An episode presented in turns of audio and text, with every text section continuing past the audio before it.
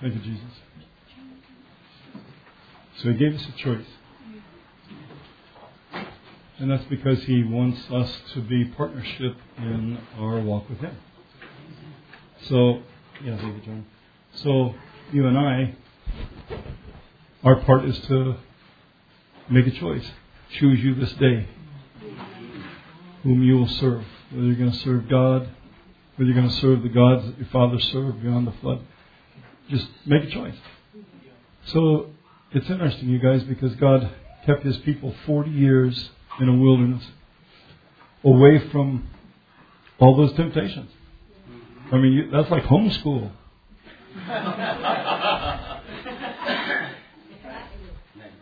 Forty years, who messes with you? And the thing is, he, he, the old man died. God showed us what true ministry does. Uh, Moses was perfect at true ministry. What true ministry did was followed God, followed the, the pillar of fire, followed the cloud. But he knew God's ways. And the children of Israel knew his acts. They knew how God acted. Moses knew his ways. His ways smooth out what fear would do or doubt would do because knowing his ways, you're not suddenly in a muddle because things look a little bit difficult. so Moses did exactly what God told him to do. He said, I want you to put together this little insignificant tabernacle. Gold don't impress me. Silver don't impress me. What impresses me is the skins. The skins impress me. Because you have a blue linen, and it's a picture of righteousness, that bottom covering, and then you have the ram skin dyed red. Ram skin dyed red. Jesus died for us. So that little tabernacle had the righteousness of God as what you saw when you walked in it. You could see the righteousness of God. And you saw it in everybody, yeah? And above it was the ram skin dyed red, which was the success. And above that was the black goat's hair that was woven together into the curtains. Our old Adamic nature, God dealt with it. We didn't have to die to get rid of our old Adamic nature. They took the hair off of the goats and wove it. That's easy. And then that top covering was badger skin. Little skins. Little skins that everybody died to give their skin up. It's like, Your Majesty, you want my skin for your tabernacle? Sure. Here's my skin. Or they fought, kicked, and bit. I don't know. Yeah? So that was that was the picture of the tabernacle, and the beauty of it was that it was made of surrender. It was made of surrender. Because everything that succeeds in our walk with God succeeds around surrender. You know, our sense of relationship works exactly the same way. Success in relationship revolves around surrender. So, it takes the Spirit of God to bring us to that place. Some of the best fights are solved not by a better argument, but by surrender. Or maybe just at my house. Maybe just me. But the precious thing is, that's what the, the tabernacle was all about. And think that was easily done, yeah? Did anybody think it would be impossible to put those uh, skins together? Did anybody think that it would be impossible to lay those boards out, run the, the rods through them, and then set them up? Put them corner to corner, and latch them together? Did it seem impossible? No. And then to put the, the linen over it? And, and it was just, they just took ropes and ran it through the holes, pulled it up through another rope through that, through another hole, and, and a kid could put it together. But when he was finished, it was his design and it was what he wanted. That tabernacle that was his place of meeting because Emmanuel was there, God with us. And that's what Moses brought us. That perfect ministry brought us a personal relationship with God. And when Moses finished the tabernacle, the Bible said that a cloud covered it. God came down, and Moses couldn't enter in anymore. So the great thing about ministry is ministry can only do so much. But when God inhabits his people, you don't need the ministry anymore. That's like a preacher at a wedding. Thank you, John. It's not like you don't need the DJ at a wedding. I'm saying It's like you don't need you don't need the preacher at the wedding. After the wedding, what do you need him for? He's already signed the papers, or maybe he signs them three weeks later when you try to get your marriage certificate. They go, "You're not married," and then you. But, but preachers almost always will do it then. I did that on the wedding. I told the woman, I told the bride, she called me, and she's so polite and so kind. I said, "Oops, we're going to have to have the whole wedding over." Her family came from far and wide. So you don't need a preacher after the wedding.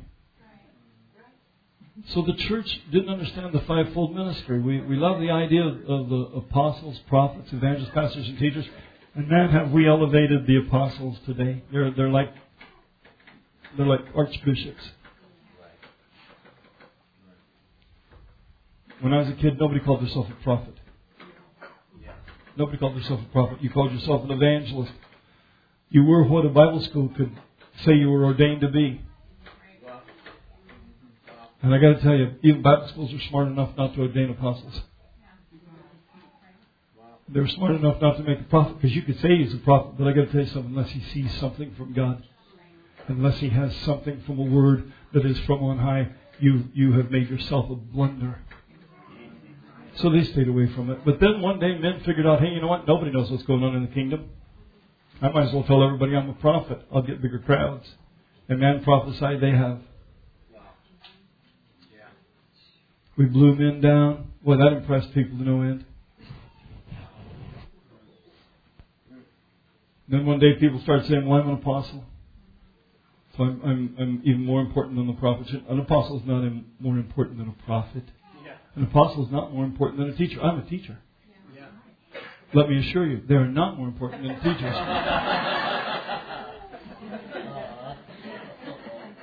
Their job is to keep truth in the body of Christ. They were supposed to judge everything everybody taught, including the Apostle Paul.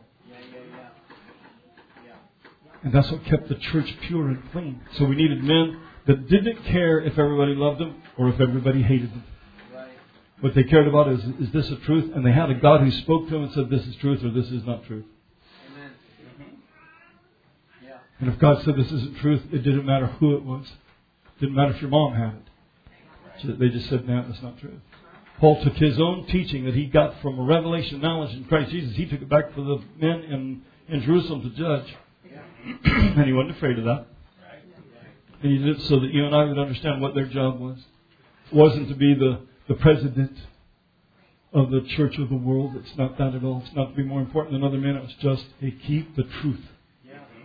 And the thing is, it takes a fortitude to tell the truth because you know what? A whole lot of preachers want to keep their own doctrines and their own kingdoms and their own world. And truth is an intrusion. And that's why Bible schools teach you there's no such thing as absolute truth.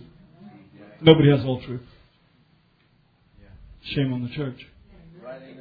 So Jesus said, I am all truth. And if you'll gather in my name, I'll be in your midst. And if he's in the midst, then we would have all truth. And he said, My sheep know my voice. And if we would listen to his voice, we'd have all truth. Amen. And we could stop our stupid arguments by going back to him and making him the authority. But you know, we've lost the voice because just like the Jews, we elevated men and we got our eyes on men and got them off God. And so you lost the voice. It'd be one thing to lose a set of keys, it's another to lose God. And Israel lost God. They lost him so bad when he came and talked to them, they didn't know he was talking to them. That's how bad they lost him. So the Christian church is replicating that failure. You and I don't want to replicate the failure because we have a prayer closet and a God who talks. Because we see the things that are going on in the church, we know it is time for a people to hide away in Christ Jesus and to and to stay on what's truth. Because what I want to do is hand to the next generation that that comes out of the mouth of God. I don't care what men say. I don't care whether they like me or not. What I want is the absolute truth. And God has absolute truth for us. So, Amen. He knows the truth, and He's in our midst. So you and I should know it. All right. so, do we have any questions? I mean, it seems like I get lots of questions and people will talk to me. They'll say, "Hey, can I talk to you?" And, it's about a question. And then after they talked their question, I'm thinking, gee, that would have been great on Wednesday night. So, but sometimes we're embarrassed to ask questions because we think everybody else knows the answers. But truth is, probably nobody else knows the answers. Yeah. Only God knows the answers. Karina. Let's see.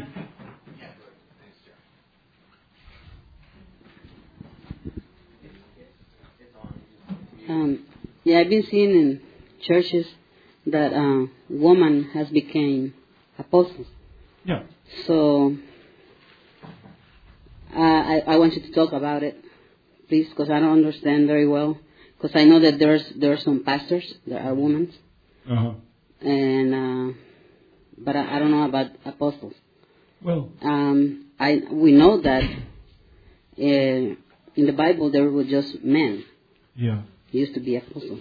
sure. So, but. I, I want you to explain that for me, please, a little bit more. So, Okay, yeah, and so we can go to the book of First Corinthians. And uh,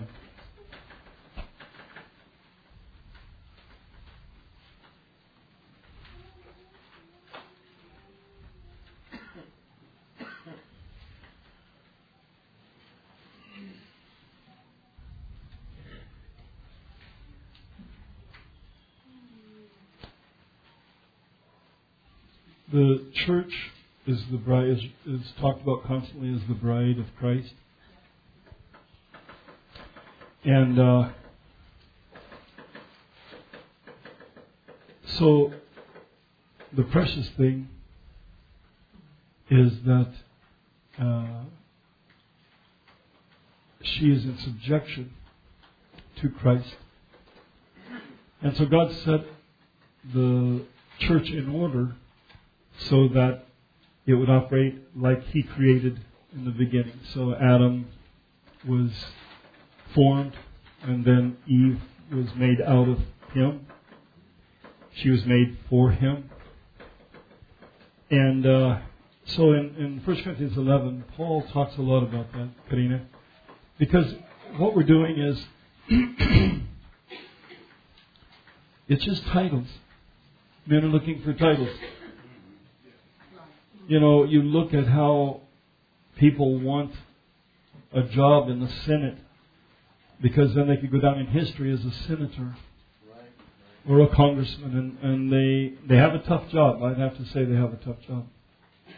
But men run for office, and, and what happens is they honestly want a name for themselves. There's something very powerful about having everybody in the world recognize you as as the leader of the free world or, or the leader of the, the communist bloc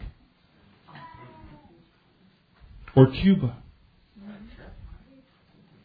So, Paul said in, in chapter 11,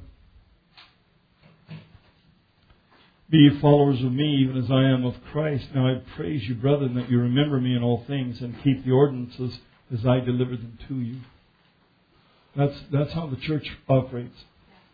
Paul said, You keep the ordinances as I delivered them unto you. The church of Jesus Christ is undisciplined. It is undisciplined. And because it's undisciplined, people uh, use the excuses that nobody's perfect and you know everybody fails and we can't expect better.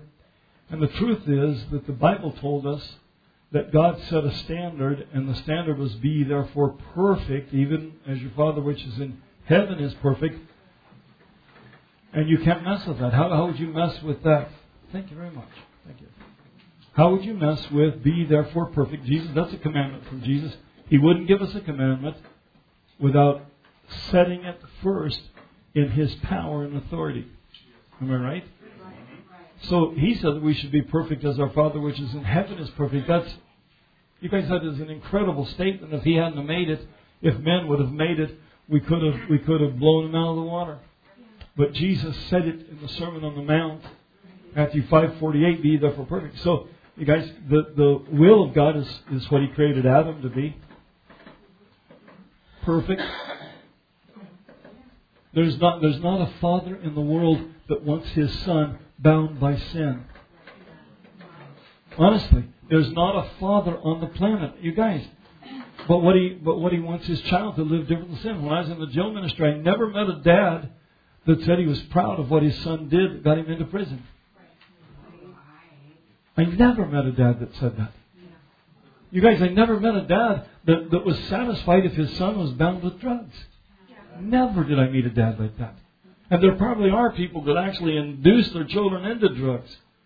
I'm just telling you from my own personal experiences, I never met a dad that did do that. And, and I, I'm not saying there aren't dads that do it. But the, but the human nature should want the success of a son. And God wanted the success of Adam, and He created him perfect, and they had perfect fellowship. And Satan came and brought Adam to a place that he chose his love of Eve over his love of God. And he disobeyed knowing he was disobedient. He knew he just disobeyed God. And he knew that the consequences were death. But he didn't know what death was. He had no fear of it. You could say, that day you'll surely die. It's like, well, but there's no fear of it because he had no sense of dying. God didn't create him to die. There was no death. So God created him perfect. Satan hated that. He hated it. Jesus came and lived on the earth, born of a woman. Should have had less chance of success than Adam because Adam had no physical mother. He was made from dirt. And you know, dirt is tough, resilient. Did you ever try to wash it off your face?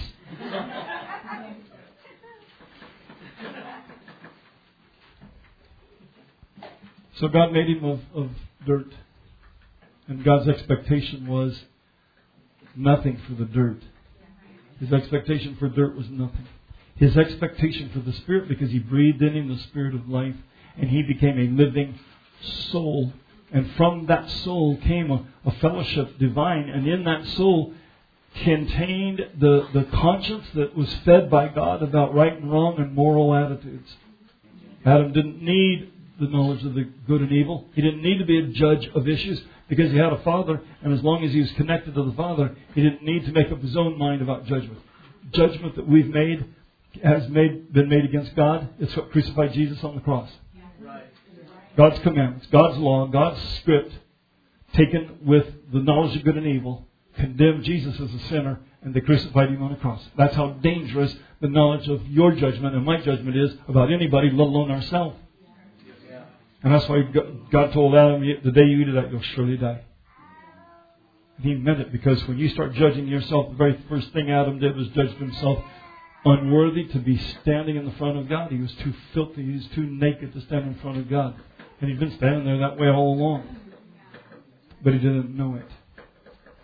So you and I are coming to this place that, that God is showing us that what his will for man was was to live above sin. The Bible said sin doesn't have dominion over us. So what we have is an outside man, and we have an inside man, because you're born again of the Spirit. And the inside man is what God's counting on, Karina. Now, the inside man, interestingly enough, has to follow the patterns that God's established. So, I believe that God can use a woman in judgment of things that are righteous or not righteous, true or not true. But the titling and the self entitlement bothers me. And it bothers me as much for a man as it does for a woman. But here in, in 1 Corinthians, Paul said, Be ye followers of me, even as I am of Christ. Verse 2 says, Now I praise you, brethren, that you remember me in all things, and keep the ordinances as I delivered them to you. 3. But I would have you know that the head of every man is Christ the head of every man is Christ. And the head of the woman is the man. And the head of Christ is God. Every man praying or prophesying, having his head covered, dishonoreth his head. so we talk about this a lot. The bride, the church is a woman. Obviously, Jesus said he was going to marry a bride, and he called her a she. Said she'd be arrayed in white linen, which is the righteousness of the saints. John said he saw New Jerusalem come down out of heaven as a bride adorned for her husband. The word her just kept coming into it. So it is a, a gender term. And he says this Every man, verse 4, praying or prophesying, having his head covered, dishonoreth his head, and that's because his head is Christ. So if my head is Christ, if my head is Christ, and I have something over my head, I have something that's over my head, then I'm dishonoring my head because if it's a board of directors, if it's my mother's intuition, if it's somebody believing they should send me a letter that I should do particular things, if God sent me with a word and brought me to the church to do the things that He would have me to do, the head of man is Christ. Now, people say, well, we really we need men over men, and I, that was one of the things I ran into all the time under the tent when I traveled under the gospel tent. People come and ask me, "Who are you under?" And I tell them, "What do you mean am I under?" They said, "Well, who who watches over you?" I said, "God does." They said, "No, I mean on earth. Surely you have, have accountability to men."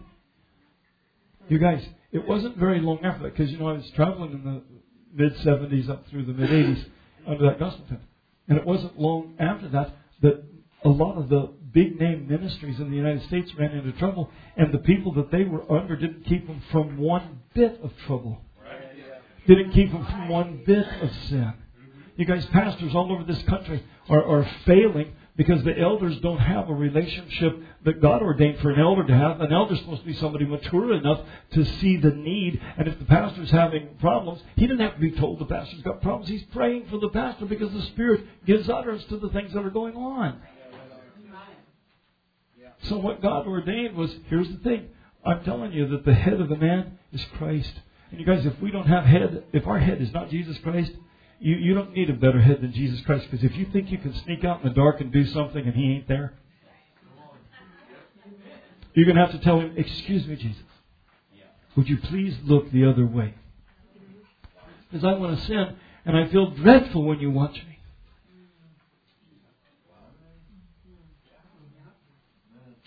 He's with you everywhere you go. If He really is that real, if He's that real in your life, He affects you that real. So, you know when somebody has Christ really in them because you guys, people that play around with sin and they can feel the, the thrill of sin and pay no attention to the, the demands of God and the righteousness of God and the holiness of God, if they don't, if they don't view that at all, they're not walking with God. There is no pleasure in sin when you're standing in the presence of God. Try it in front of your dad. Think of some deed that, that you wouldn't want your dad to have known you did. Oh, it gets quiet in here. I know it does. And, and everybody just looks kind of straight ahead. It's like, mm, don't make eye contact with him. But the truth is, you guys, our walk with God is more intimate than that. And that's what the Spirit and presence of God wants us to walk as. So he said this here in 11. But every woman that prays or prophesies with her head uncovered dishonoreth her head. And who's her head? The man. Yeah. And who's the man's head? Jesus. And who's Christ's head? God. Okay. So what we realize, Karina, is that God set uh, an order for the things in the church. He said, For if the woman be not covered, let her be also shorn. But if it be a shame for a woman to be shorn or shaven, let her be covered. For a man indeed ought not to cover his head, for as much as he is the image and glory of God. The image and glory of God. And everything that the Bible talks about glory is the success of God's work seen in something. The glory of God in the heavens is that you see how He works in the heavens. The glory of God in a man is that you see God did a work in the man. If you see a man that's walking tenderly and humbly before God, uh, dealing with the with people as the issues and presence of God deals with them, you recognize that God is in the person. So he said this. For a man indeed ought not to cover his head, for as much as he is in the image and glory of God. But the woman is the glory of the man. So the church was supposed to be an implication of how well the ministry did. So the Bible tells us if a man builds hay, wood, stubble, gold, silver, precious stones, every man's work will be tried by fire. So it's way easier to build a ministry that you could just build overnight and it doesn't cost much and it's just all fluff and it's a, it, it doesn't have what Jesus did. When Jesus built his ministry, he went to prayer. And he prayed all night long. And he fasted. And he fasted 40 days. He stayed before God. He didn't run out and get the people to look at him. In fact, that's what the devil offered him. The devil offered Jesus, "Hey, I'll take you up on. You want to, if you want to impress people, I'll, I'll, let me take you up on top of the temple. You throw yourself down, and when people see that God picked you up, you couldn't hit the ground. Miracles will set your ministry on fire. That's baloney. He raised the dead. They said he was doing it because he was of the devil. he opened the eyes of the blind. They said, We know, listen, we know this man is a sinner. Glorify God. The blind man said, Well, this much I know. I was blind. He healed. Now, whether he be a sinner or not, I don't believe that, that God hears a sinner. And that enraged them. How dare you talk like that? So this is what we see about man being the head. If man's the head, we have the same calamity. But what happens is that it doesn't matter to, to the church world about whether or not we follow the patterns of God. So women can be elevated to any place that that their husband or some bunch of people want to elevate them to.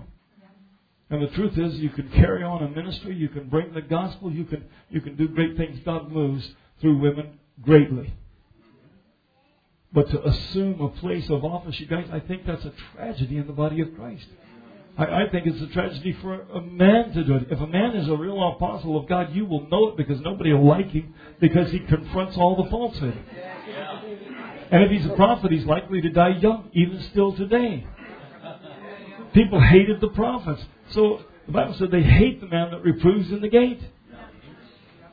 They hate it. So what we're seeing is that, that men have turned this upside down because, in all honesty, you guys today, we, we see all kinds of female ministries that they're married to a man who's very famous and writing books, and then she starts writing books and she gets very famous, and people buy her books because of the name recognition of her husband. And it costs you a ton to go to the meetings just to get in. It's a free will offering. If you don't give your free will offering, you can't come in.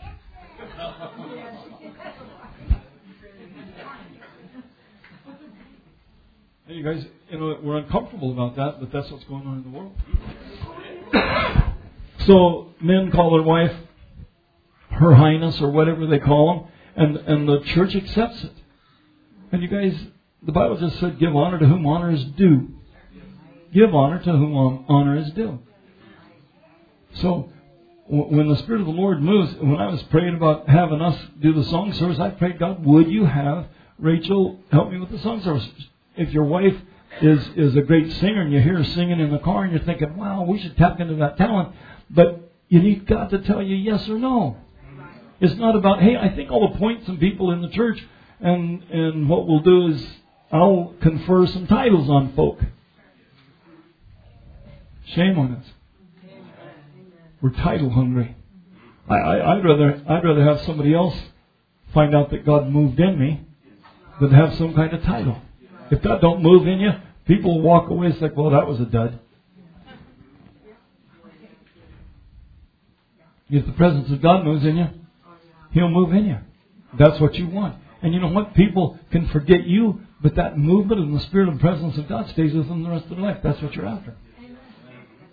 So, a man shouldn't cover his head. He doesn't need the church over him. Pastors don't need the church over them. And there are, there are churches all over the world that can fire up a pastor. They have a board of directors or a board of elders or something, but that the church, which is the bride, can get rid of the husband. And they'll tell you that a man is over a woman, woman is over a man. But they'll let the church fire him.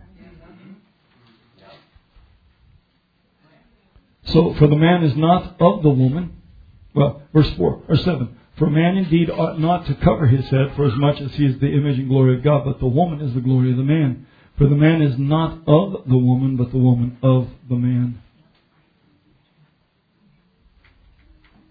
So, neither was the man created for the woman, but the woman for the man. The woman was created for the man.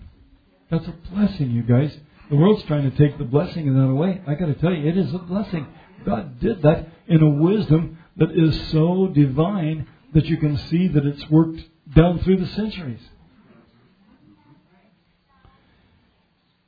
For this cause, verse 10, ought the woman to have power on her head because of the angels. Nevertheless, neither is the man without the woman, neither the woman without the man in the Lord. For as the woman is of the man, even so is the man also by the woman, but all things are of God. Judge ye in yourself, is it comely that a woman pray unto God uncovered? Does not even nature itself teach you that if a man have long hair, it's a shame unto him? But if a woman have long hair, it's a glory to her, for her hair is given her for a covering. But if any man seem to be contentious, we have no such custom, neither the churches of God. Now in this that I declare unto you, I praise you not that you come together, not for the better, but for the worse. For first of all, when you come together in the church, I hear that there be divisions among you, and I partly believe it. Partly? What year was this? he partly believes it. For there must be also heresies among you, that they which are approved may be made manifest among you. The reason heresies come up, God lets heresy, lets lies come against the church, so that those who are approved of God will stop it. So what's the approval of God on a ministry? That you preach a red hot message and everybody wants to buy the CD? No. No. For there must also be heresies among you, that they which are approved may be made manifest among you. We need that manifested in the church. More than we need people getting blue ribbons for red hot sermons. So, it goes on down there, but, but the whole thing is established by God. And men are just simply doing, Karina, what the church has no wisdom to stop. And because nobody has any wisdom, people can make up stuff as they go along. So it'd be like somebody making believe they were a pilot and going out and, and getting a job with an airline and having the airline make them a captain of an airplane because they make all kinds of false credentials. And then the person would actually get on the plane and try to fly it. That'd be stupid. But that's what we do in the body of Christ, is that people self-appoint a self-appointed apostle is not as the same as a God-appointed apostle. It's not, and it won't ever be. And there's there's all kinds of conflict on the earth because men are becoming more and more powerful within the Protestant denominations.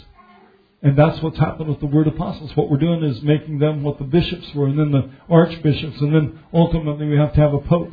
Because each level becomes more and more self important, and eventually you have to be more important than everybody else. So you have to find some man that's more important than every other man. There is no such thing as that. Jesus Christ is the head of the church. And to displace him by any supposition is a, is a falsehood. And it's what's brought us into confusion and division. Uh, God's not the author of confusion, and men say He is. But we don't agree because we don't know what the truth is. We don't know what the truth is because we left the Holy Ghost teacher that God said was given to us as the teacher. And he said he's the spirit of truth. And that's what we need, is the spirit of truth. So, men are doing lots of things. Self-appointing. And once you self-appoint and find out that nobody challenges you, you might as well appoint your wife as something important. That she's way more important than everybody else in the church. And the thing is, when the phone rings and somebody wants to talk to Rachel, uh, the Spirit of the Lord has to move on her to talk to people about the things that are going on, and I see results from it but I don't appoint her some sort of title. Chief telephone answer of, of the evening.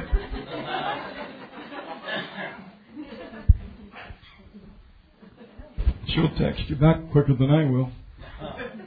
Amy, that's enough. Or was that Bobby? well, I am taking names. My memory isn't good, but I. So God has God has a purpose in us, but you guys, it's just honestly If you could honestly keep in view what happened to Jesus at the cross, How in the world would any anything else creep up as important? I don't know. I can't imagine anybody paying that kind of price. And so the church needs apostles to keep the truth in it. And it means that apostles confront prophets and evangelists and pastors and teachers. They confront them.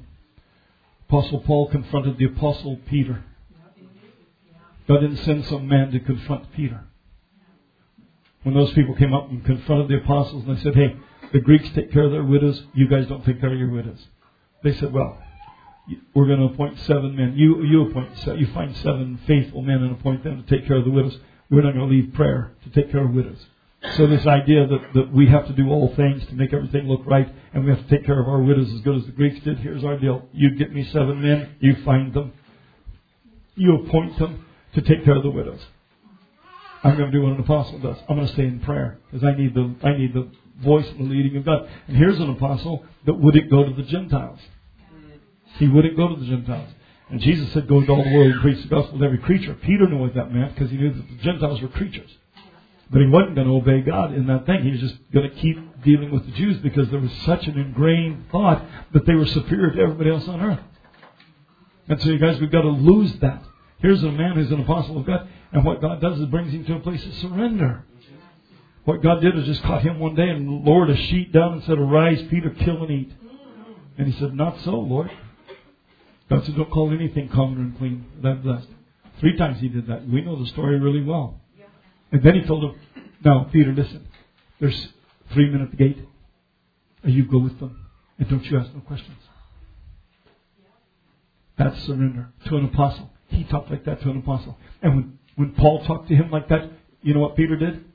He surrendered to Paul. And Paul was a, a, a, renegade, a thorn in the side of the church, a destroyer of the, of the body of Christ. And Peter knew of many people that this man had been the destroyer of, includes Stephen. So when that man stood up and said, You're not doing right, Peter knew to surrender to the will of God. That's what an apostle would do. He understood the authority of God. He understood the voice of God. He knew the voice of God. And if God's telling him to, to stop what he's doing, he'll stop it right there on the spot. And you guys, that's what we want. So it isn't about I'm above you. Peter never pulled rank. He never pulled rank on Paul at all. And, and to have a woman use that title as a pulling rank over, over people in the church or some other church or, or some group. You guys, we, people do this because they want to elevate their own group and they want to put down every other group. And if you don't have female apostles, then we're way ahead of you guys. Well, you know what? It won't take two years and they'll have female apostles. They'll figure this thing out because nobody's going to confront the apostles. Because nobody knows what they should be or shouldn't be. What they teach in, in Bible schools is that if you start two churches, you're an apostle. If you start two churches, you're an apostle. That is not an apostle. That's somebody who starts two churches. I, I, I know a guy, I know a guy in Ghana who started 28 churches. 28. And he had to have a, he wanted a bicycle to go to his churches because he didn't have, I said, oh, we'll get you a motorcycle.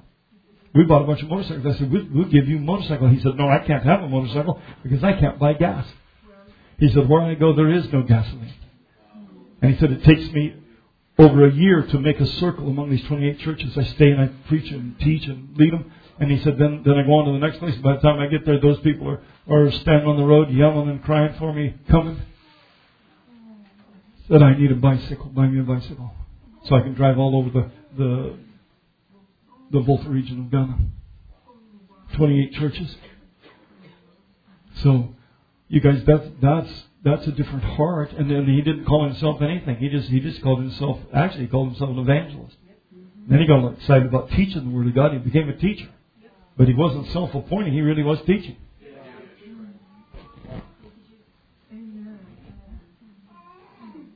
So, women are no different than men when it comes to, to self grandizement. I'm better than other people, I'm greater than other people, I've got something they don't have. And you guys, that isn't what God wanted. It's never what He wanted. He told the disciples, hey, you want to be greatest in the kingdom of God? Be the servant. Be a servant of everybody. So you'll, you'll get your name down in heaven's book. You won't, people won't all be saying, oh, that was the mighty. Wasn't that the mighty? What was, man, that was mighty. What'd you think of him? It's like, well,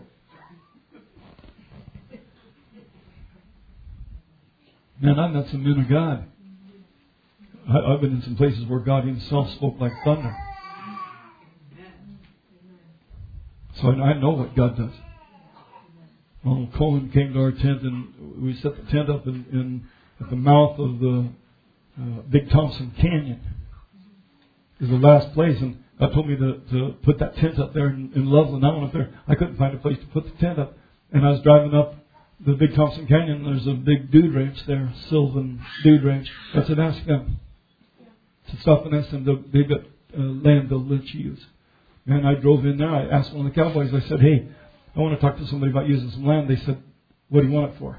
I said, "Well, I'm, I'm a preacher and I have a gospel tent." They said, "Well, then you'd have to talk to Mr. Sylvan himself." I said, "All right." And the old guy comes driving up in an old pickup. They said, "That's him there." I just wanted to talk to him. I said, oh, "I know uh, I need a piece of ground like it said a gospel tent up along the highway." And he said, "When?" I told him the dates. He said, "Sure." He said, I'll send some cowboys down there because we weren't very far away from done. He said, I'll send some cowboys down there and clean it up. I said, well, how much would you want? He said, oh, I wouldn't want anything for it. Wow. Well, I would. Ronald Cohen, that, that had a glass eye, we, we asked, would you come? He said, sure, I'll, I'll do a couple of nights. Man, he came under that tent. Showed people that God opened, gave him sight where there was not even an eye. D. Shannon Sanders, one of the uh, old men of the of the gospel in Denver, Colorado came out. Man, guys, we had a reviving revival. I, I, I, it started out with God telling me to go to the camp at Glen Haven when I was over here at Silver Lake. Some kid told me, he said, you, you, you're going out to Level? I said, yeah. He said, man, you need to go to, there's a camp at Glen Haven. And he said, I used to go to church in Denver. And he said, some people have a camp. And I, and I knew who it was. I said, you're not talking about Brother and Sister Sanders? He said, yes, I am. He said, I said, I didn't know they still had the camp. He said, oh, they, they in fact, while you're there, they're going to have their, their Pentecostal uh, meeting. People come from all over the United States to their camp. Wow. He said, you need to go talk to them. And, and I went out there, and when I was in the middle of meetings, I just didn't go nowhere, you guys. And, and the revenue agent was helping me set the tent up and do a whole bunch of stuff. And his name was Jerry Copley. And Jerry came by. He said, Brother Riceley. He said, I want you to go with me someplace tomorrow. I said, Oh, Jerry, I, you know what? I spend time in prayer. He said, Well, he said, I want you to go with me. He said, There's a camp up here above Glen Haven. Wow. I knew I should go because God told me in Silver Lake I should go. Then he sent a Colorado revenue agent to pick me up in a car and take me up there. Now, you'd have to be brain, brain dead to not figure out what God was doing. And we went up to Estes Park to my friend Bill Rudels' Bible bookstore. He Jerry had to talk to Bill. While I was in there, I, I opened up a book of of uh, Watchman Nee, and I opened up to, to the third chapter of Exodus, where God spoke to Moses and said, "I've heard the cry of my people, and I'm going to send you to bring my people out of religious confusion, out of religious bondage, because Egypt was religion." And God said, I'm, I'm just going to take you out of that stuff. And so, man, I read that stuff and it really touched my heart. I, I shut that book and Jerry and I went down and, and on our way up, we stopped at the camp, and, and Sister Sanders was cleaning the latrine. Here's a Pentecostal woman, her and her husband own the camp, and she's cleaning out the outhouse. And Jerry drove up out there, and he said, uh, Sister Sanders. And man, she came out of the outhouse, she looked at him, called him by name, Jerry. And I said, Sister Sanders, I'm sure you don't remember me. She said, You're Art Riceley's son. You guys, I haven't seen her since I was about eight or nine years old. She said, You're Art Riceley's son. I said, No. Wrong again. And she, she just stood and looked at me. You've heard me tell this testimony hundreds of times. She just looked at me and she said, We're going to start our camp this afternoon, and the first service will be at 2 o'clock. She said, Brother, I say, Can you come back? I said, I'm riding with Jerry. Jerry said, Sister Sanders, if you want him here at 2 o'clock, I'll bring him back. She got up in the pulpit and she opened up, she said, God gave me a word when I saw you outside your car. She said, I want you to open up your Bible to Exodus chapter 3. She read me those same three verses. Because you guys, God's people are held in religious bondage. And what God did is He sent Moses and said, Let my son go. Amen. Let my son go. Because Jesus, this body of Christ is scattered throughout all these denominations and all this churching stuff. And it's divided it and, and scattered it. And God brought a man under divine appointment to bring them out of that. And that's what God told me I would do is teach people. That's why He said, don't put the name on this place. This is a Bible school. I want you to teach people the truth so that they can bring people out of all the religious confusion. Let the Holy Ghost lead you. Let the Holy Ghost teach you. Let the Holy Ghost bring people to your church. And you guys, in over 30 years, we haven't had a name on this place. We didn't have time for church. We, we never told anybody anything, but it fills up every time we have church. Because God does what He promised me to do. So that's what you want. You want that divine appointment. But if God said that He was raising up ministries like Moses, you guys, I would want to be like that. You would want to be like that. But the thing is, you can't be appointed by man. You got to be drawn out of the water. And you have to have a divine appointment. Yes? Yes. So Moses never built bricks.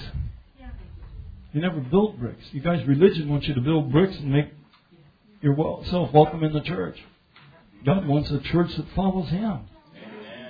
And what Moses did is came and got them out of that religious confusion, brought them out in the wilderness, and built the tabernacle where they had fellowship with God.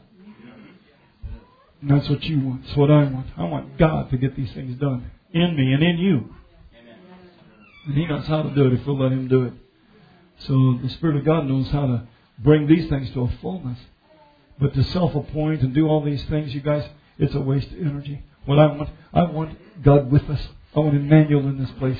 If, if God's in this place, why would we need to name anybody anything? Because our job isn't to, to glorify the flesh, our job is to glorify Him. I want God exalted. I want the I want the truth exalted. And I believe there's such a thing as absolute truth. I believe that He will tell us truth because He has it.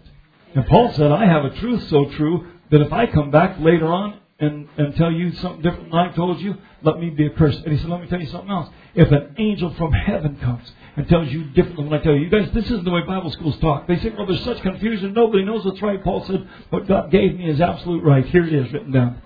You stick with this, you stay with this, you study this, and you let the Spirit of God bring it alive inside of you, and you'll know what it is God's saying. We don't do that. Because men want to build their own little kingdoms. They want to start their own little hamburger stands. Flat, square, round, doubly, fries, clumps, crisps, cheese. We want to just do it anyway. They'll tell people, hey, are you tired of that other hamburger? Come and eat ours. Ours are square. If you've never had a square hamburger, you don't know what square tastes like. But the church does that. So we want the Spirit of God to do that. Okay, that's a great question. Did we get anywhere near the answer? Yeah, I just belabored the point because I wanted to. I believe God's doing those things in us, you guys. Okay, another question. Bobby. In, still in 1 Corinthians chapter 9. Oh, yeah. Uh, 1 Corinthians. Yeah, chapter 9. I'm almost back there. Uh, verse 22 he talks about uh, right in there. He talks about being all things to all men. I wonder if you could talk about that a little bit, because I know he's obviously not talking about being like the world. That's just what he uh, what he means. He he talks about to the weak I became as a weak, that I might gain the weak. Um, sure. I made all things to all men that I might by all means save some. Sure. Sure. Uh, let's go up a little bit. Uh,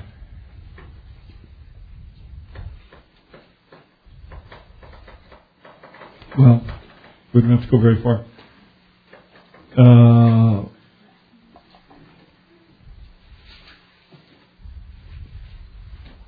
verse 16, 9, 16. For though I preach the gospel, I have nothing to glory of. Hmm.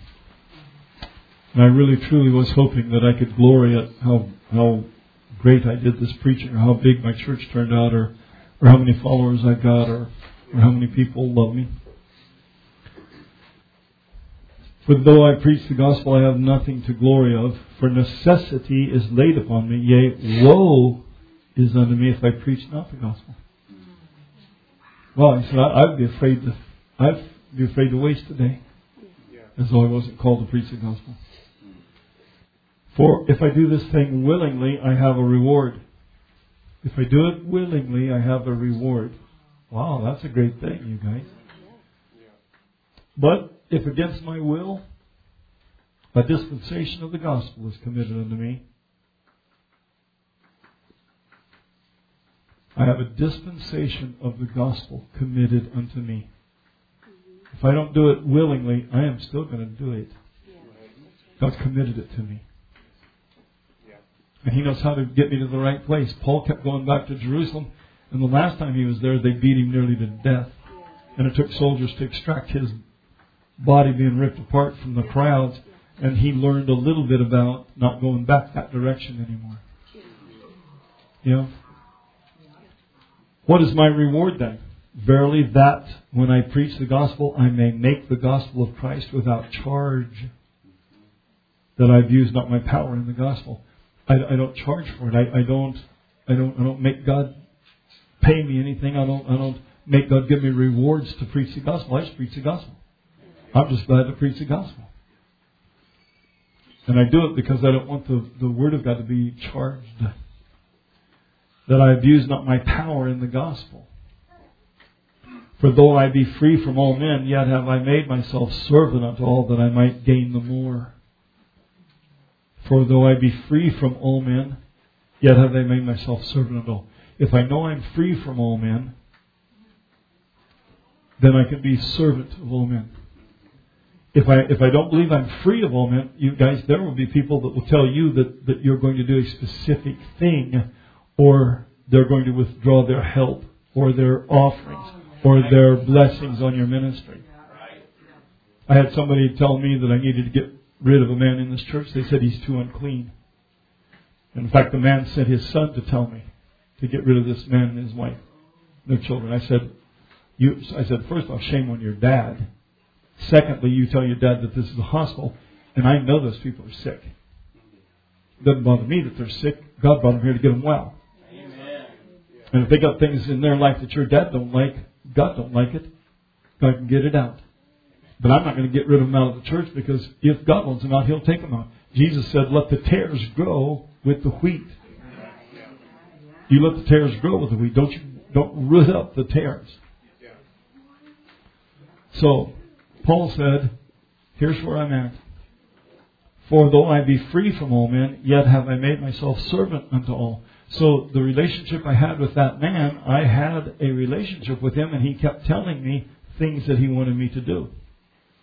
But I knew I was free from him. No, and he threatened me to, he said, now, you know, I, I know that we give large offerings. He had a business. He said, you know, you, you have to consider that. I don't have to consider that.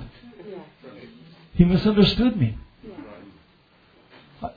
And he withheld his offerings. It didn't bother me at all. Because the thing is, God sends what He sends. God knows how to get the, the abundance. He knows how to bring in what it is that we need. That's why I set a box in the hall. He told me, don't take an offering. Don't make people uh, feel obligated to put money in while everybody watches to see if they do. Just put a box in the hall and, and I'll bless it. If you're doing my work, then I'll tell them what to do because I'm the one that sends your pay. And if it isn't, if it doesn't have enough in it, ask me why. You come ask me why. Don't tell everybody that they need to give more. You come ask me why. So then he said this, and you guys, I don't, I, I don't remember the last time I took an offering. But I know that, that we work together to get these things done. This is what Paul said. But that, that man quit coming to church. Because I, I was free of him, and yet he, he needed somebody to work for him. He needed someone to run some errands one day, and I, I said, Well, I'll run the errands for you. He's in a jam. I ran the errands for him, and he, he put me on the clock. He told me to go out to Hope. They were building a, a building out there. And I delivered the stuff out there, and the guy said, uh, blah, blah, blah, told me that you would arrive, and this is what he wants you to do. I said that I would do. He said, uh huh. Wow. I said, for how long? He said, well, till the rest of the day is over. I said, okay, I think he's confused. I didn't, I didn't, I need, I don't need a job. I got a job. He said, well, he said you would work, so I just worked. But I was free of him because I knew that tomorrow we'd get that thing all straightened out. Because it just was a mistake. You get, you get what I'm saying? But see, if I, if I was under him, if I believed that he could tell me what to do, then how would I be his servant? Because he could get me to do anything he told me to do, and I, I would obey him. Not what God does. I'm just telling you, it's not what God does. Paul said, listen, I'm free of all men so I can be servant of all men. So, then he said this, that I might gain the more. And unto the Jews I became as a Jew, that I might gain the Jews. So how he dealt with the Jews, you guys, he understood what would offend them. When I was at Outward Bound and, and there was a Jewish guy in my in, in my squad, and so every night these guys would ask me to read something out of the Bible. And uh, life is boring in the high Colorado Rockies. After dark, you sit around the campfire. There wasn't much to eat, you know. And then they'd say, "Well, hey, would you read something out of the Bible?" I said, "Sure." And you guys, I always read something from the Old Testament, something from the Book of Psalms, because I, this Jewish guy was there, and I knew I could talk about salvation's message from the Old Testament. And, and one night he said, "You know, you keep reading from our books." I said, You're pretty lavish with your ownership. I'm reading from my books. I said, Or actually, they're our books, aren't they? So, but you guys, the thing is, it wasn't that I was becoming Jewish and I wanted to wear a scarf and have those little hair things, although I do think they look cute on some guys. It isn't what I wanted to do, and I didn't want people to know I'm a Jew. I am Jewish. And if people are impressed with Jewish people, they ought to be impressed with you and me. Because the Bible said he is not a Jew that's one outwardly, but he is a Jew that's one inwardly, and circumcision is not that which is outward in the flesh, but inward in the heart. So God knows how to circumcise our heart, doesn't he? He's the Father. And if you don't know the joy of circumcision, you don't know joy.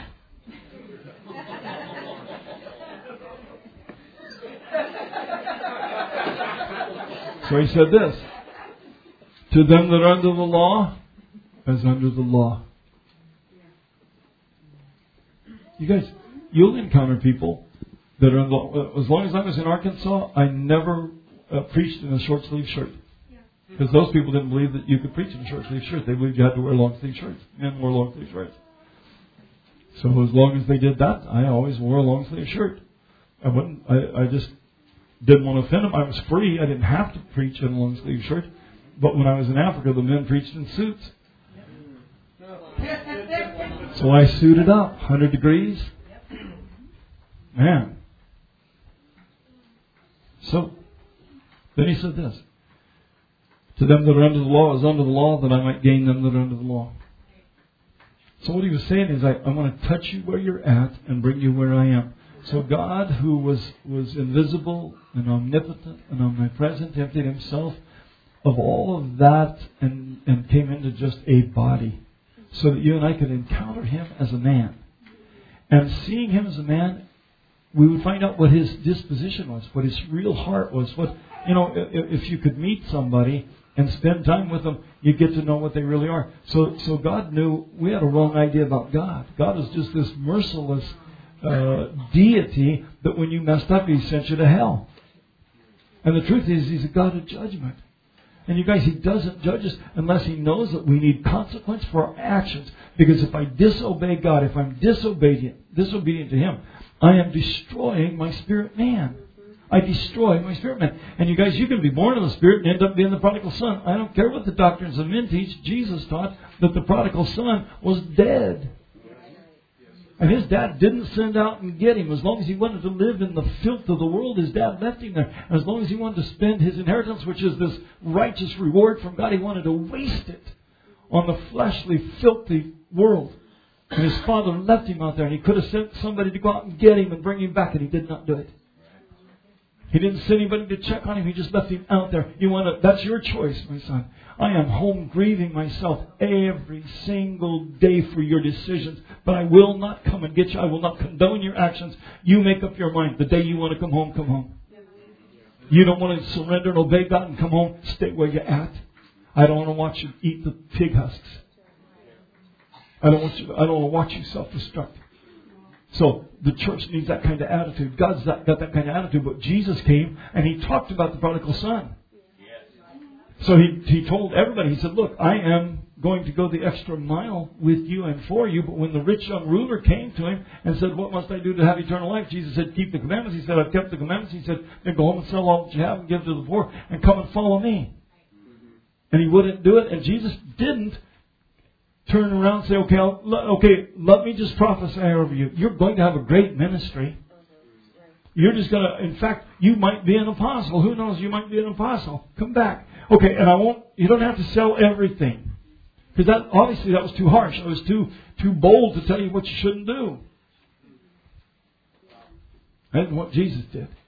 And what he made you and me understand is here's the deal. There's a narrow road.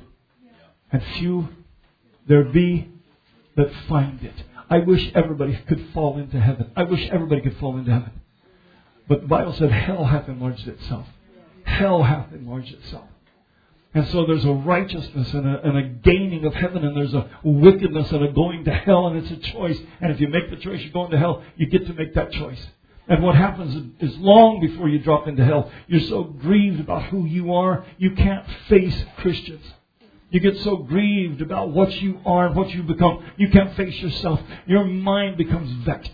Your spirit becomes tormented. You feel like everything in you is falling apart and nothing has any good in it at all. And when you get to that place, you need to do real business with God. That's what the Spirit of God is doing is He's knocking on the door of your heart. Jesus knocked on the door of the church, and we talk about that all the time. And He said, I'm knocking on the door. Whosoever will open up, I'll come into you.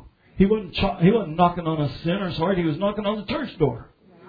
And his own people had locked him out. So if that's the case, how, how far back is it if people choose the world? You guys, you and I have to make choices. That's what that's what obedience is. So Paul said, when I'm around people that are captured by this thought, I am careful to let them see that I am respectful of God in His entity, in His power, in His glory. And what I want you to see is that I'm not here to make a confrontation that drives you into a, into a decision prematurely. I can drive you into a premature decision. You guys, that's what great sales, salesmen do.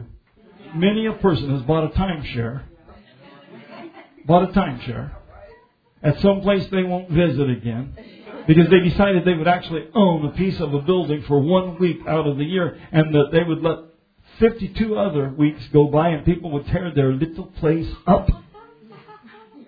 But they own it. At least for one week. And it costs more than they could, if they spent money to stay at the, at the local Hilton Doubletree. Right. With everything included. If you run the, the eight or ten thousand dollars plus the, the monthly maintenance fees and the upkeep fees and the things that keep the place up so people can come in and trash it. You guys, that's why that's why there are so many places that buy timeshares back. So Paul said, listen, I'm not that kind of salesman. I'm not going to catch you and tell you, hey, look, how would you like to own a piece of the pie? And it's going to, it's going to cost you. But I can get you to the place that you believe you want that piece of pie so bad you would pay for it. You guys, that isn't the kind of relationship God wants with His people. He doesn't want a high pressure salesman to, to torment people out of the stuff. And you guys, I, I've met people that were Jewish and talked to them about the things of God, and the Spirit and presence of God did genuine things in their life. I've dealt with people who were Islamic who were Islamic and hated Christians and hated white people even worse. And I've seen God bring them to Him. And you guys, it, it's a dangerous thing to proselyte Muslims. It, it, Sharia law forbids it. And in Nigeria, it's forbidden. When you come into Nigeria, they tell you you will be prosecuted. You will, your country, your embassy will not help you out of this thing because it's, it is capital offense. You proselyte Muslims in this country, and you will die before you go back to your country. Your country won't help you. Your lawyers won't help you. So you don't proselyte Muslims. And God wants to proselyte Muslims. He wants to win them to Christ. They honestly they changed the mosque in Kumasi, Ghana, West Africa. They changed the mosque, and the man who was there gave his life to Jesus Christ, who was, was over the whole thing. And he left it just like it was. He left his little half moon thing on the top. They didn't do their prayer stuff, but Muslims would come into his mosque and realize it was a Christian church. and he just and he said, I just left it on the outside. He said, it looks it looks the same. Come on by. so so God will do that. And a whole bunch of people came to Christ with him because God's that kind of God. There is no religion more powerful than God. I don't care how militant people are. You guys, sinners can be militant. Sinners can be very militant, but when you're fighting against God, you're, you're losing the battle of your soul. So Paul said, To them that are without the law, as without the law. So you guys, how many times have you sat down with somebody that you knew was was lawless? You guys, I've sat down with lots of people that were lawless. And what I'm bringing them to is the conclusion about what righteous living does. I want them to see it in me.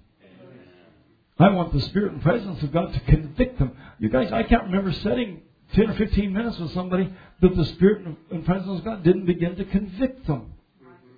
When I sit with somebody and the convicting power of God don't convict them, their time is not ready. I'm just being honest with you. Because when, when a person is ready to receive God, the convicting power and presence of God, it isn't 15, 20 minutes they're crying. Spirit of the Lord come down on them. They want what you've got. They want what you've got. And you guys, when a person really surrenders, you know what happens in their life? They give their life to Christ. And then God begins to use their life. God begins to use their life. And that's what you want God to do in your life. Jason had to confront his boss. They were, they, they would, he receives stuff. And he's a, he's a receiving agent or something. I don't understand exactly what his job is. And if it's different than this, he can tell you, but not in front of me. But the thing is, stuff would be sent to the company and it wouldn't be uh, covered by an invoice. And so it would be a wrong shipment and there'd be a lot of stuff there extra. And, and they just had been writing it off as though, yes, we, we received this, yes, we paid for it, yeah, we, we, we know about it. And the truth was, they were just taking stuff that people inadvertently shipped. And so he just felt like, no, God told him, well, you know, really, we can't do that. So he just, he just talked to the boss, said, you know, and the boss was, was honestly talking about, well, you know, what would be wrong with it? He said, well, because we're an honorable business. And to do it the right way would to be to tell people we do it the right way. Then they, they know they would trust us. See? Does that sound right? So, and what happened to him is he, he became a Christian. And if you look for evidence, he began to bring forth fruit where? At work. It just was, it was just, well, it's necessary to do this. You guys, that's when you when when the spirit and presence of God touches somebody, they start dealing with issues as righteousness right where they're at. So here he is in the place, and he's not becoming uh, like those people, but he's talking about what they could be that would be better than what they are descending into. And this, this righteous confrontation confronts the job. That's what God does. That's how you know that you're a Christian. Carmen got a job God did great work in her life. She gets a job and the, she's underpaid. That's why I get her a baby set for me. Thank you, Carmen.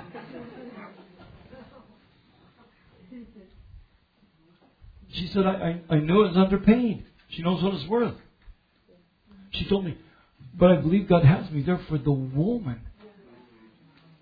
For the woman. Then he, she sends uh, Zania along. She goes to work for the woman. This woman is being double teamed by people who walk with God. Yes? And the peace of God has come into her home. This woman knows the peace of God is on that woman. She knows that these women have the peace of God. When they were going to spend Thanksgiving somewhere, you guys, they came to where we were at, brought their whole family. And you guys, that's a precious thing because this is this is what happens when you're a believer. It, it isn't that you get up one morning and say, I got to go out and do a bunch of stuff. It is that you get up in the morning and you think, man, I got an underpaid job, but I believe God wants me to work at the moment. So see what happens is that I become what it is to that woman. So she needs me in that place. And you guys, that's the fruit of the Spirit. It brings forth life in you. And that's what you want is to have the Spirit and presence of God do those things in you. So, verse 21 said, To them that are without the law, as without the law. Now listen to what he says here. Being not without law to God, but under the law to Christ. I'm not without law, but I'm under Christ. So I understand what His law is. I understand what His liberty is. I, I understand what He's done. And so I'm living that kind of life. To the weak became I as weak.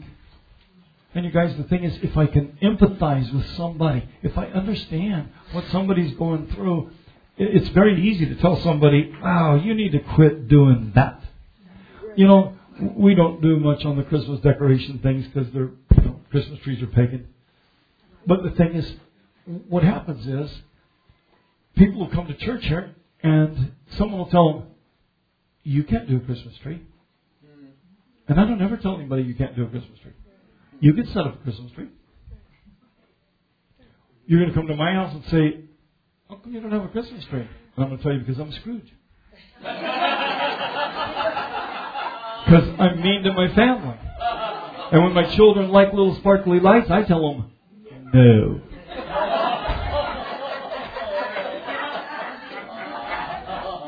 But the thing is, you guys, you see, there's something about leadership that says, I make a choice.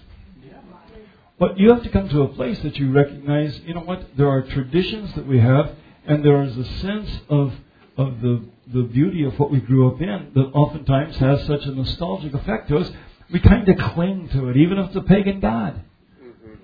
And so when you bring your presents in and land at the foot of it, you go, oops, and you don't. Because you realize, wow, that looked a little too much like I'm bringing a gift to an idol.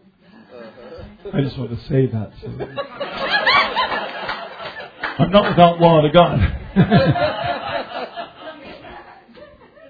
but the thing is, the priests of God, we're, we're a royal priesthood. And the priests of God should not, they should not associate themselves with Buddhists. I, I don't rub the turquoise big fat guy in a Chinese restaurant for blessings. I don't. Yeah, I'm just there to eat Chinese food. I ignore him. I pretend they don't exist.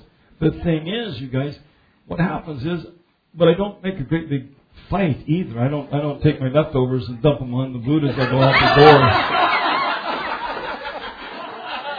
So, but you can see, and then we, we laugh, but the thing is, you can understand what Paul is saying here. I encounter a lot of things that I, I'm temporal in my approach to how I deal with those issues because, in all honesty, I'm not the judge of the whole earth.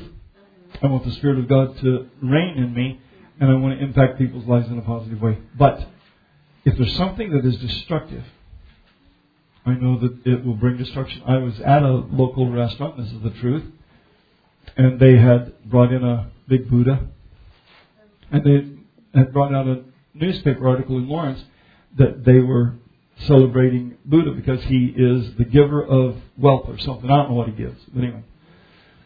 So, and you guys, I've been in that restaurant over and over and over and over and over, and my peace just lifted. I've never been back. Mm. I've never been back. And in fact, when I when I left, I said, God, I'm, I'm praying, take your blessings away from this place. A woman that was there was a Buddhist, and she gave her life to Christ. She came and asked me about my Christianity. She came to the table one day. She said, You know, you guys are in here all the time. And she said, There's something so different about you. She said, I've met a lot of people, and I know you're Christians. But she said, I don't know anything about Christ or Christianity. And so we began to talk to her. Her name was Joyce. Joy. And so we began to talk to Joy about the Lord. Well, about a year later, she was diagnosed with terminal cancer. And so just before she died, she was truly emaciated, but she was still working at the restaurant. She was part of the ownership of it. And she came out and, and she talked to us. And she said, I've been baptized. I'm a Christian. She went from being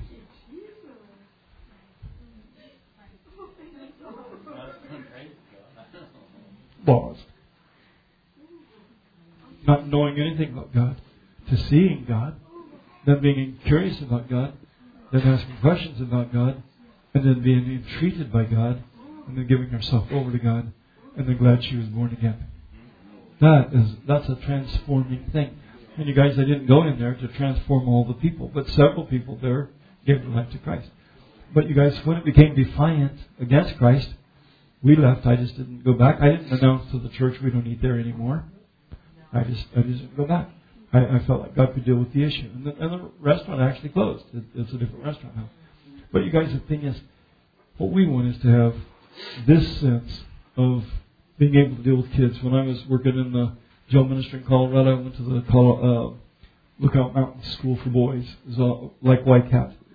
And I was in there talking to these boys, and this kid came in he sat down and he said, I believe Jesus was black. I said, so do I. he said, "But I don't believe he was white." I said, "Well, here's what I believe. He came to live in me. If I'm white, he lives in me. He's white, and he's glad he's white. If he lives in you and he's black, he's glad he's black. If he lives in you and you're Latino, he's glad he's Latino. He's not ashamed of what you are. He made you. But but what he is is a many-membered body, and it's way different than some superior idea of what he looked like. Because I've seen a lot of pictures of him looking actually really quite handsome, and the Bible said there was no beauty that we desire. And they make him look a little bit Jewish in some paintings, so that it, you know, because they know he's Jewish. But the thing is, he was God. And when he was talking to the men walking down the road to Emmaus, they didn't know who that body was. He was in a different body. And when Mary encountered him, she thought he was the gardener. And I got to tell you, Mary knew Jesus from the gardener, but she didn't recognize him until he spoke. And that's because my sheep know my voice. So he was just telling people, quit looking at that single body. It was mutilated, and I've left it. Now, I, have moved on from that. You guys, I wouldn't want him to live in a mutilated body. I, I don't intend to have you see me in this body. as much as it's really, really nice.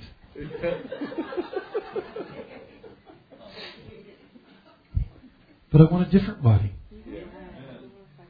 I want a different body. So the thing is, you guys, that's the glory of what God does to us. So, Bobby, what he's saying here is, when that kid was talking to me, I could tell that he wanted to fight about Christian religion being a white guy's religion. And I recognized, hey, I'll talk with you. I'm not against. And, and I've had lots of people talk mean to me because I talk confrontational things to pastors. And I realized, well, I've, I've talked to you rough about what you have believed. Now, you can talk rough to me about what you believe back. How's that? That's just you and me taking the Word of God and letting the Word of God settle the issues. I'm not afraid of that. You're not afraid of that. So, I, I can live among people that are very poor, and uh, it doesn't. I don't try to look like I'm super wealthy. I can live among people that are wealthy, and I don't try to act like I'm super poor. When I moved up here from Arkansas, I had a really old car because I had no money, and uh, people thought that I drove it because I was a Christian, and Christians should have old cars. And my idea was you should drive a really old car because they they they knew that there were there were some times I didn't have a, a spare tire, and I come up and have meetings, and somebody was putting some stuff in my trunk. They said, "Hey, where's your spare tire?" I said, well, "I don't have a spare tire. It's on the car." Why waste the spare in the trunk when you can drive tread off really on the ground? So they thought I had this kind of Christianity that just wanted to stay at that level. And, and when I got here, I got a job at a sorority cleaning uh, a sorority, and so I, I could buy a newer car. And I showed up in a new car, and everybody everybody's looking at me like. So, what happened to the old I drive junk? I said, Well, you know, driving junk from one place to another on a long distance in bitter cold, it seems dangerous to me. I said, I know God protected me, but I really always kind of wanted a newer car.